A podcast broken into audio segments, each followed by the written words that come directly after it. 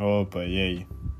Bom, esse podcast aqui ele iniciou como um projeto meu e do Chris e acabou seguindo mais como uma coisa minha agora.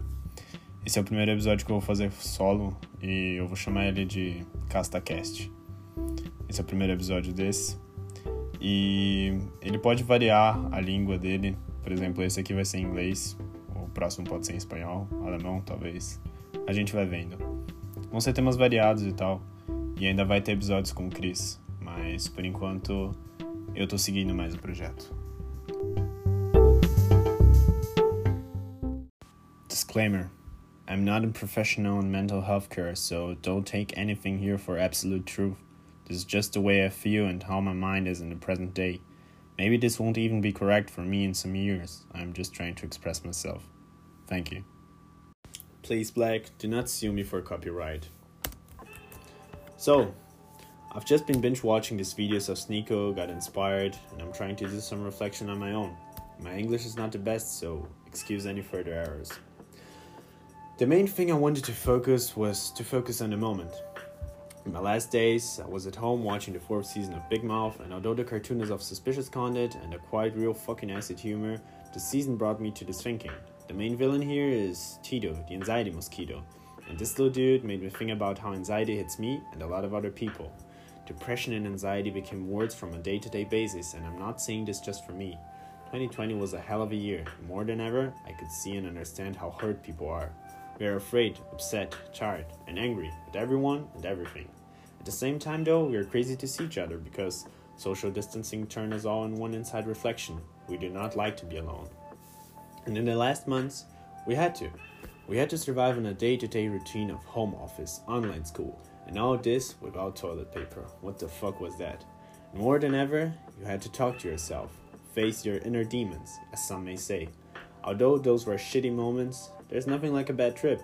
If you're having this feeling, it means you weren't happy for long times, but you were just avoiding to face the reality. You are just living routine.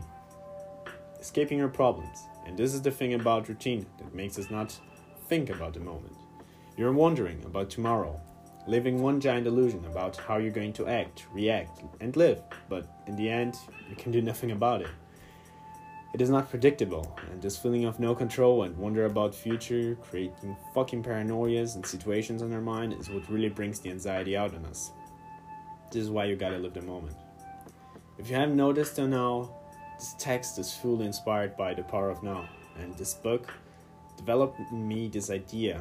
I really don't want to sound like a boomer and say phones are shit and so on, but they are. We just keep so much time on these fucking black mirrors and this is a big part of why we can't live moment.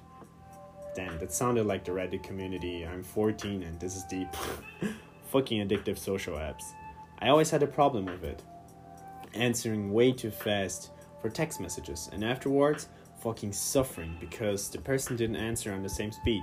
And followed by these long minutes, 8 to 9 to be precise, I would create situations on my head how the person was ignoring me on purpose and would agonize myself for it we got used to immediate reaction, and this is definitely not how human interaction works. It takes time, it's not an instant, and it shouldn't be. Maybe the person didn't have time, or fuck it, maybe the person was ignoring you. This doesn't mean the person hates you, and jumping to this conclusion is toxic for yourself. As I said, human interaction takes time, and this is why we missed it so much. Sure, we can speak on phone, see each other on cameras, but we still miss the touch, the warmth, and the feeling of speaking face to face to someone. The only second our conversations flow on an instant speed. So, I just always have in mind that social interaction on apps is not the same as in real life. And those apps bring us to such a limit because we use them so much, because we overdose on a daily basis on this. Israel Adesanya spoke in some stories, ironic, about how important it is to log out of your Instagram. And I've been taking the hint for all my apps. Just log out, all of them. Not just them, but of your phone. Leave it on your pocket and focus on the moment, as I said. Live now. This is the greatest gift. Live present. Because in the moment you do, you will also take longer to answer. And this will be good for you. But don't push it. You don't have to fucking disappear. Or do it. I don't give a fuck. Don't let the phone use you. You use the phone fuck, this was corny as hell, but the message is the message is real. I stutter, but that's okay. Thanks for listening me, and tune on for my next podcast episode. Thank you.